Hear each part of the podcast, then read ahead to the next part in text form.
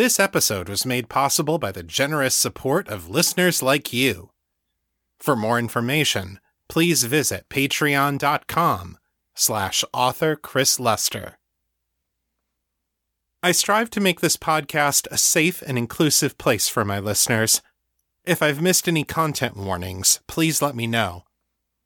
Content warnings for this episode include mature themes. You're listening to The Raven and the Writing Desk, the weekly podcast about the writings of Chris Lester and Liminal Corvid Press. This is episode 366. Hello, everyone. Welcome back to The Raven and the Writing Desk. I'm your host, Chris Lester. You can learn more about me and my work at chrislester.org and metamorcity.com. Each week, I bring you a piece of my fresh new fiction and tell you what's new with my life and my writing. More on that later in the show. But first, let's get to this week's story.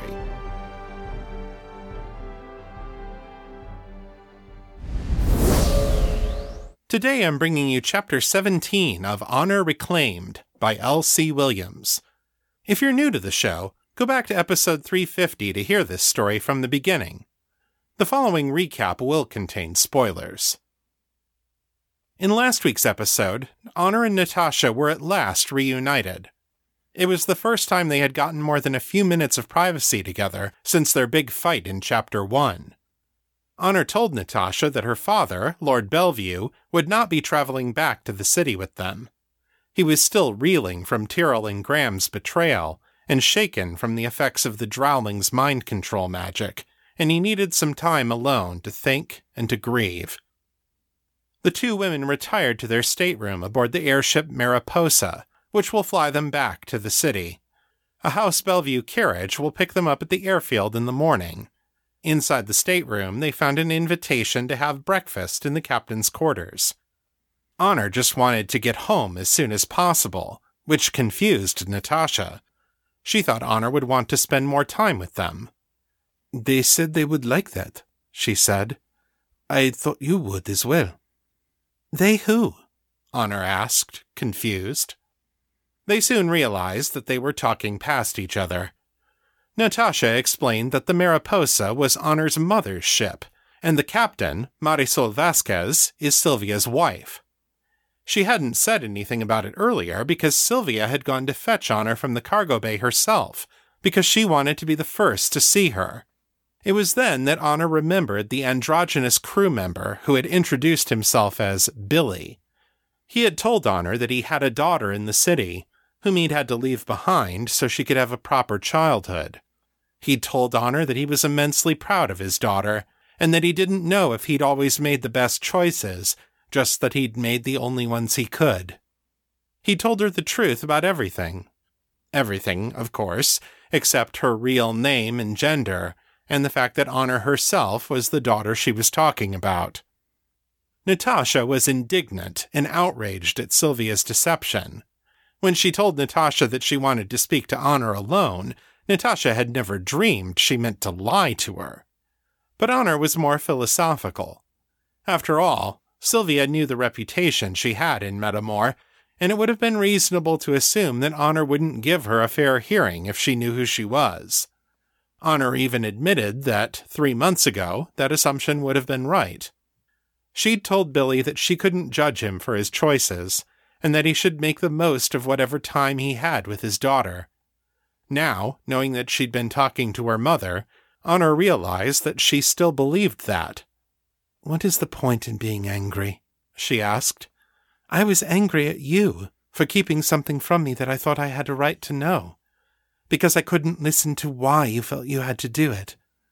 I almost lost you because of it. I won't make that mistake again. With that matter settled, the two women spent some much needed time reconnecting with each other.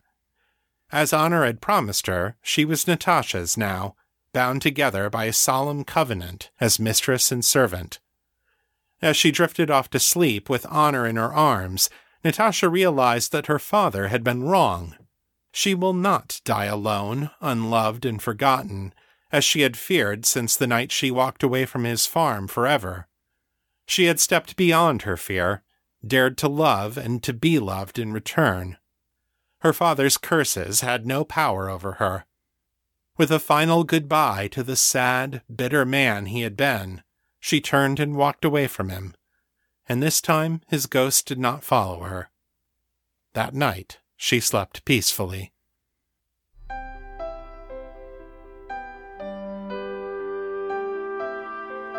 Honor Reclaimed The House of Bellevue, Book 3 by L.C. Williams. Narrated by Vivian Ferrari.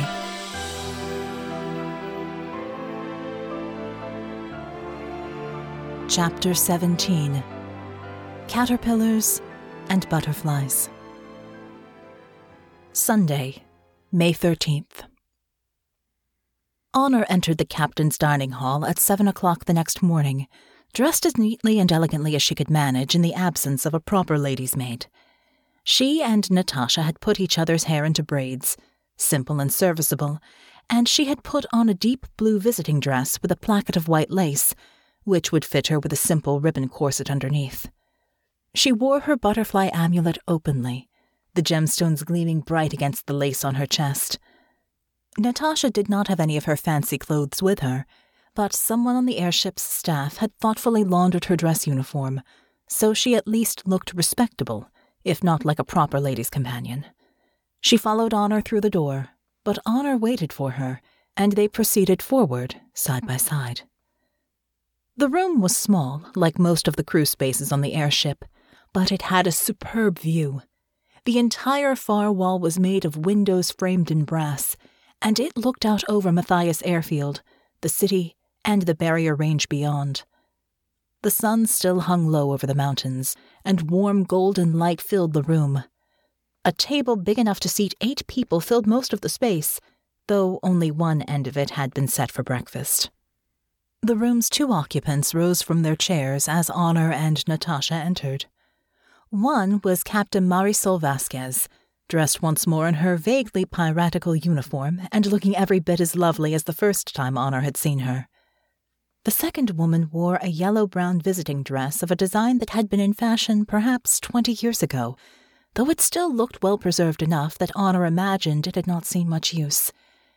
She stood with her hands fig leafed in front of her, fingers worrying absently at the wedding band on her left hand. Honor took a moment to study Sylvia C., a woman she knew only from portraits made over 15 years prior. The woman in front of her still had many traits Honor found familiar. There were the luminous blue eyes, the cheekbones that were higher and sharper than Honor's, the nose a little longer and more hooked at the end. But this Sylvia's dark brown hair had been cut short, falling to just below her ears, instead of the long, wavy tresses she had worn in her youth. She had laugh lines and crow's feet, and the hollows of her cheeks had grown more pronounced with maturity. She was not an old woman by any means, only thirty eight, if Honor had done her maths correctly. But Honor could see the toll of the hardships she'd endured. Sylvia did not take her eyes off of Honor as she entered. Honor could see the tangled web of emotions playing across the woman's face fear, regret, love, pride, hope, uncertainty. She opened her mouth to speak, then stopped herself, glancing furtively aside at her wife. Honor took this as a cue and turned her attention to the captain. Captain Vasquez, Honor said, and gave the woman a full curtsy. Thank you for the invitation. We are honored that you would welcome us into this space. Vasquez smiled, her teeth gleaming brilliant white against her brown skin. Of course, Lady Honor. It is the least I can do for family. Please come join us. Honor stepped up to one of the empty seats, at the captain's right hand, and directly across from Sylvia. The latter woman gave Honor a tentative smile. Hello, Honor. She spoke with her own upper class accent this time, not the country accent she had affected as Billy. Her natural speaking voice was low for a woman's, but much smoother than the gravelly voice Billy had used. Honor smiled back and answered gently, Hello, Mother. There were plenty of other things she could have said. Or do you prefer Billy now? Or It is lovely to meet you again. Or, I'm so glad you are feeling more yourself today. But Honor could tell that Sylvia was feeling vulnerable, unsure of herself and afraid of rejection. Honor could have hurt her in a thousand different ways, depending on what she said and how she said it. The quiet anger and pain that she still carried in her heart told her it would be justified. But Honor did not want to hurt her. There had been enough hurt to go around already. Natasha pulled out Honor's chair for her as Vasquez and Sylvia returned to their seats. Sylvia's eyes flicked up to Natasha, and Honor saw an approving smile pass briefly across her face. She wondered what conversations they'd had before Honor had arrived at Malin, and she made a note to ask Natasha about it later. Natasha took the seat on Honor's right, and they began the meal without further ceremony. The conversation proceeded awkwardly at first, with the captain asking most of the questions, while Sylvia kept her eyes on Honor, that conflicted web of emotions playing out silently across her face. Honor told them about her season at the capital, the things she had seen and done since coming to the city. Natasha interjected her own opinions from time to time, just enough to signal that she was still engaged in the conversation, but otherwise let Honor take the lead. Eventually, the discussion turned to Honor's involvement with succession reform, and Sylvia's face lit up with the mention of noble Yasmin. She'll be a good mentor for you, she said, and Honor noticed her use of the feminine she rather than the androgyne they. I never had a truer friend than Yasmin. Unconsciously, Honor reached up and touched the butterfly amulet. The cabochon stone was warm under her fingers. Sylvia noticed. Yes, she gave me that, she said. She reached over and took Vasquez's hand, squeezed it. And she introduced us to one another. And if that were all she had done for me, I would still owe her everything. Honor felt a stab of reflexive anger at that. After all, the same self discovery that had led to Sylvia's freedom had deprived her of her mother. She took a slow breath and pushed that feeling aside. She needed to understand Sylvia's story from her perspective, not her own. I would love to hear more about that, she said, in what she hoped was an inviting tone. It must have worked, because at last Sylvia began to talk. She told Honor the whole story that Mabel had shared with Natasha, though in considerably more detail. Vasquez chimed in with her own side of the story about how a chartered airship flight had led unexpectedly to a torrid affair with one of her passengers. For a while, Honor almost forgot that they were discussing her mother's life and a scandal that had nearly destroyed House Bellevue.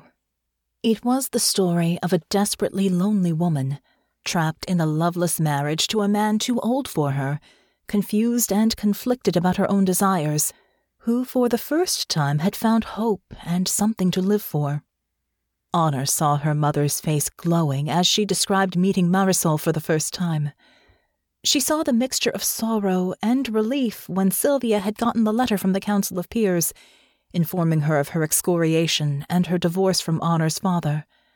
A punishment, yes, but also a kind of liberation. She heard the joy in Sylvia's voice when she described her wedding to Marisol, a tiny ceremony at an ancient temple of Velena, the goddess of love. She saw the way the two women's fingers interlaced atop the table, and the adoring looks that Marisol gave Sylvia when she wasn't looking.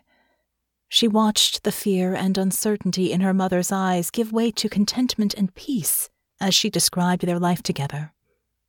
So, that's the story, Sylvia concluded. She smiled hopefully across the table at Honor. Please understand me, that look said. Please forgive me.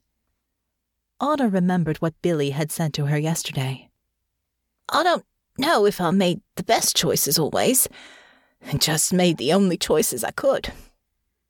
She was still mulling over that, trying to figure out how to respond when Sylvia rose suddenly from the table. I have something for you, she said. I don't know if you will want it or not, but. She went over to a sideboard that stood against the back wall of the room and returned with a wooden chest about 18 inches wide and half as deep. She brought it back to the table and placed it in front of Honor, then stepped back, one hand fiddling awkwardly with the fingers of the other, a nervous gesture that Honor found eerily familiar. Honor undid the latches and opened the chest. The box was filled to the brim with old yellowed envelopes, bound together with lengths of twine. Curiously, Honor slid one of them free and examined it. It was a letter addressed to her, with a postmark from the city of Tornemere. Sylvia's own name appeared above the return address. Above Honor's name, a message had been stamped in faded red ink. Refused. Return to sender. Honor blinked in astonishment. She examined the next letter, and the one after that, and the one after that. Each one was the same. Refused, refused, refused. The postmarks varied. Sondashara, Pyralis City, Yesulam, Salinon. There were more than fifty letters in all, dating back fifteen years. The most recent was less than six months old. I. I have never seen these before, Honor whispered. She looked up at Sylvia.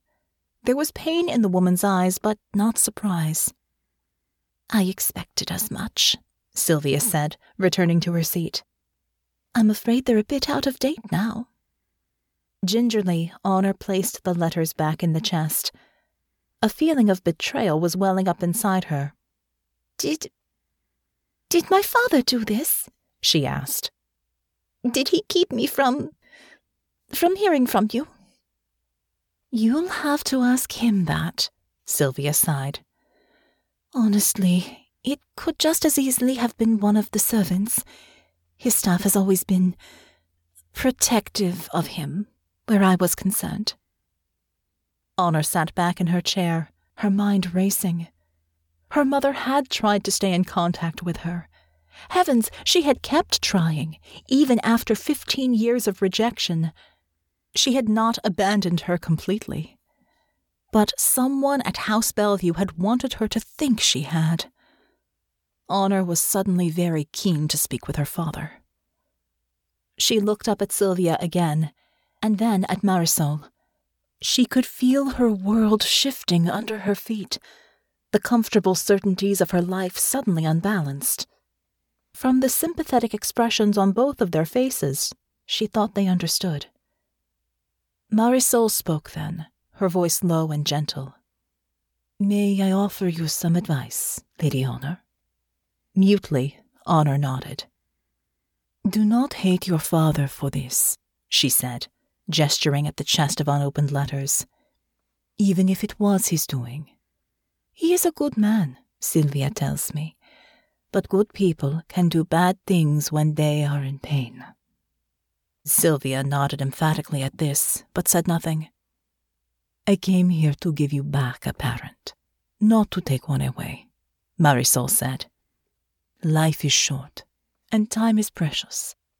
Let both your parents love you while they still can. Slowly, Honor nodded. She was not sure if she could forgive her mother completely, at least not yet. A mother's absence for fifteen years was a lot to forgive, and while the letters showed that she had tried to maintain a relationship between them, she had still left. There was a part of Honor that was still angry and hurting that Sylvia had chosen her own happiness over her daughter's. But she could understand her. If she had been in the same position, she was not sure she would have chosen any differently. And she realized she owed it to Sylvia that she wasn't in the same position. Her mother's gift had allowed her to see and embrace the truth about herself sooner, before she became trapped in a life that would not fulfill her. It was the lessons Lord Bellevue had learned from his failed marriage that had led him to take on Natasha as Honor's companion. Could he have accepted the truth about who Honor was, about what she needed in a partner, if Sylvia had hidden the truth about herself? She doubted it. This was the true meaning of progress, Honor realized each generation learning from the mistakes and sacrifices of the past so that the next generation would not have to repeat them. So she smiled at Sylvia as warmly as she could. Thank you for the letters, she said. I look forward to reading them. The relief was obvious on Sylvia's face. I am glad you will finally have the chance, she said. One thing I still don't quite understand, Honor said. How did you come to be involved in my rescue? I can't imagine you have much to do with capital politics anymore. Sylvia looked over at Marisol, who smiled.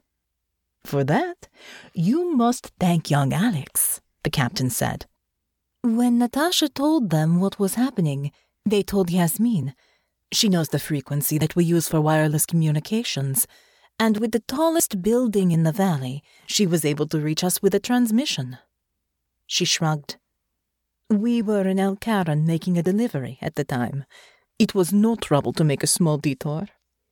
Mary is being modest, Sylvia said in a confidential tone. When we heard you were in danger, she took off immediately and pushed the engines to the red line. We made it here in under two hours.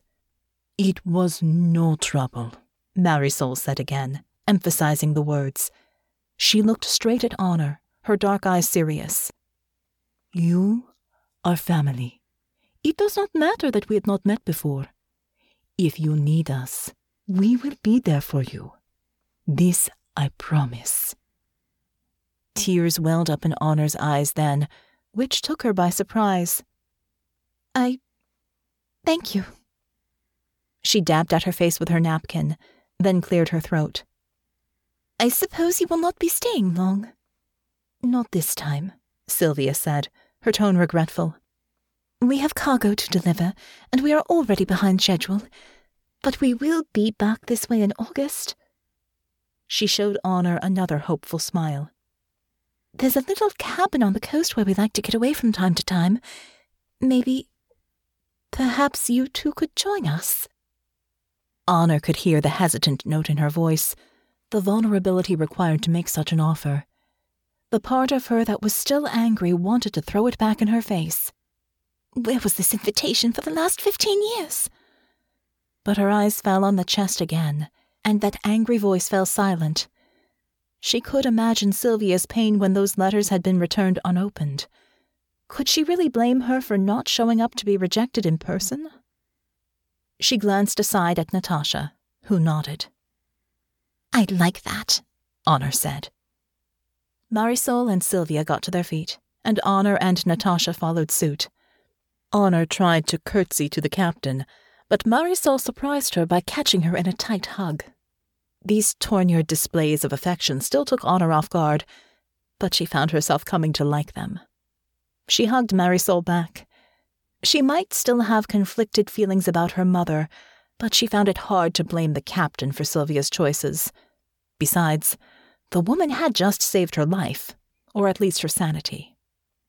Be well, Mia, the captain said. Honor smiled. E tu, madrastra, she said. Marisol drew back and gaped at her, surprised and delighted. Tu hablas español. Honor laughed. No mucho, she admitted. But I am learning. For Yasmin. And now for you. Marisol grinned. We are going to get on very well, I think. She went over to embrace Natasha then, who accepted the hug a little awkwardly. Sylvia stepped into the space the captain had vacated, looking Honor up and down. She seemed much more relaxed now, and Honor could see a bit of the spark in her eyes that had been captured in her portrait all those years ago. She put her hands on Honor's shoulders, and Honor let her. That looks good on you, she said, nodding in the direction of the amulet. Thank you, Honor said. She smiled. And thank you. For the gift, I mean. I didn't know how much I needed it. Neither did I when Yasmin gave it to me, Sylvia said, with dry amusement. But it seems to have a way of finding people who need it. She reached down and held the butterfly in her hand, rubbing her thumb thoughtfully over the cabochon stone. They say a caterpillar dies when it enters the cocoon. The seed of the butterfly was there inside it all along, waiting to be born. But for that life to begin, the old life has to end. Honor blinked back tears, sniffed a little. I know. A Natural History of Moths and Butterflies by Randolph Menger. It's still in our library back home. I must have read it a hundred times. That brought tears to Sylvia's eyes as well. I gave your father that book for our first Yule together, she said softly. I'm glad he kept it.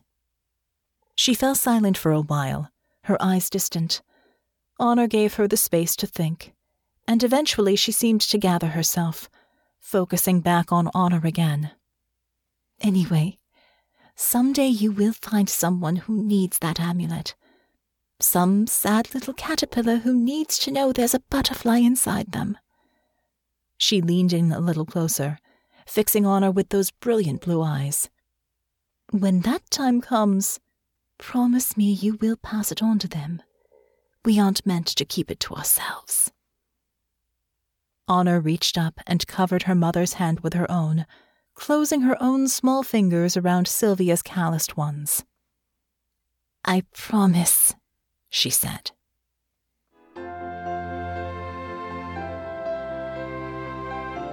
And that's the end of chapter 17. Come back next time when Honor has some important questions for her father. Chapters of The House of Bellevue will be released at a rate of one chapter per week for 51 weeks.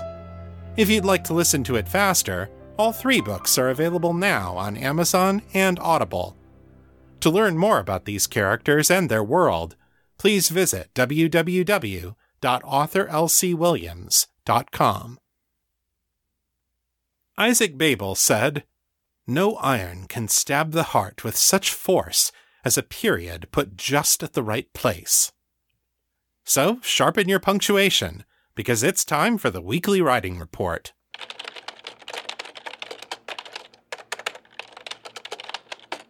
This update covers the week of January 14th through January 20th. I wrote 7,705 words this week over the course of nine hours, for an average writing speed of 856 words per hour. I wrote on six out of seven days this week, and as of Friday night, I have gone 31 days without breaking my chain. This week I worked a little bit more on All the World of Fire, which is still in Chapter 17 and about 45,600 words. I also started work on a new project. If you're a fan of tabletop role playing games like Dungeons and Dragons, you probably heard about the kerfuffle that happened this week around the Open Gaming License, or OGL. With Wizards of the Coast now trying to clamp down on their competitors who make use of this 22 year old license, RPG fans like myself are taking a fresh look at other gaming alternatives.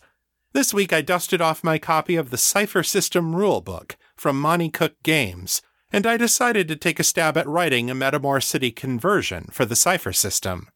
This is a very rough and ready playtesting document, not something ready for public viewing, but it's a necessary first step if I ever want to make a Metamor City adaptation available in the future.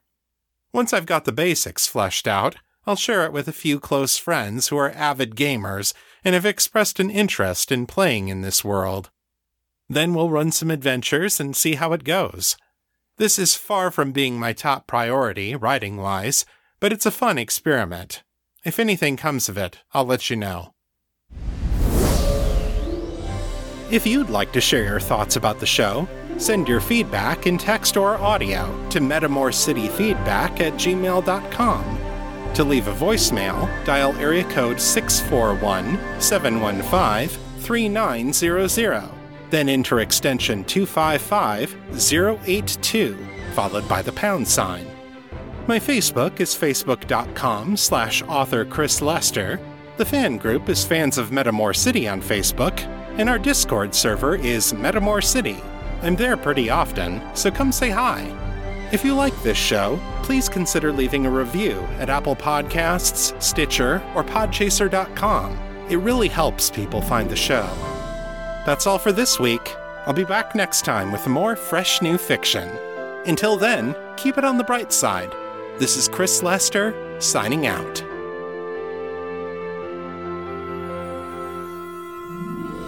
The contents of this podcast are copyright 2022 by Chris Lester and Liminal Corvid Press. The show is released under a Creative Commons Attribution, Non Commercial, No Derivatives license, so don't change it, don't sell it, but feel free to share it all you like. For more information about this license, please visit creativecommons.org.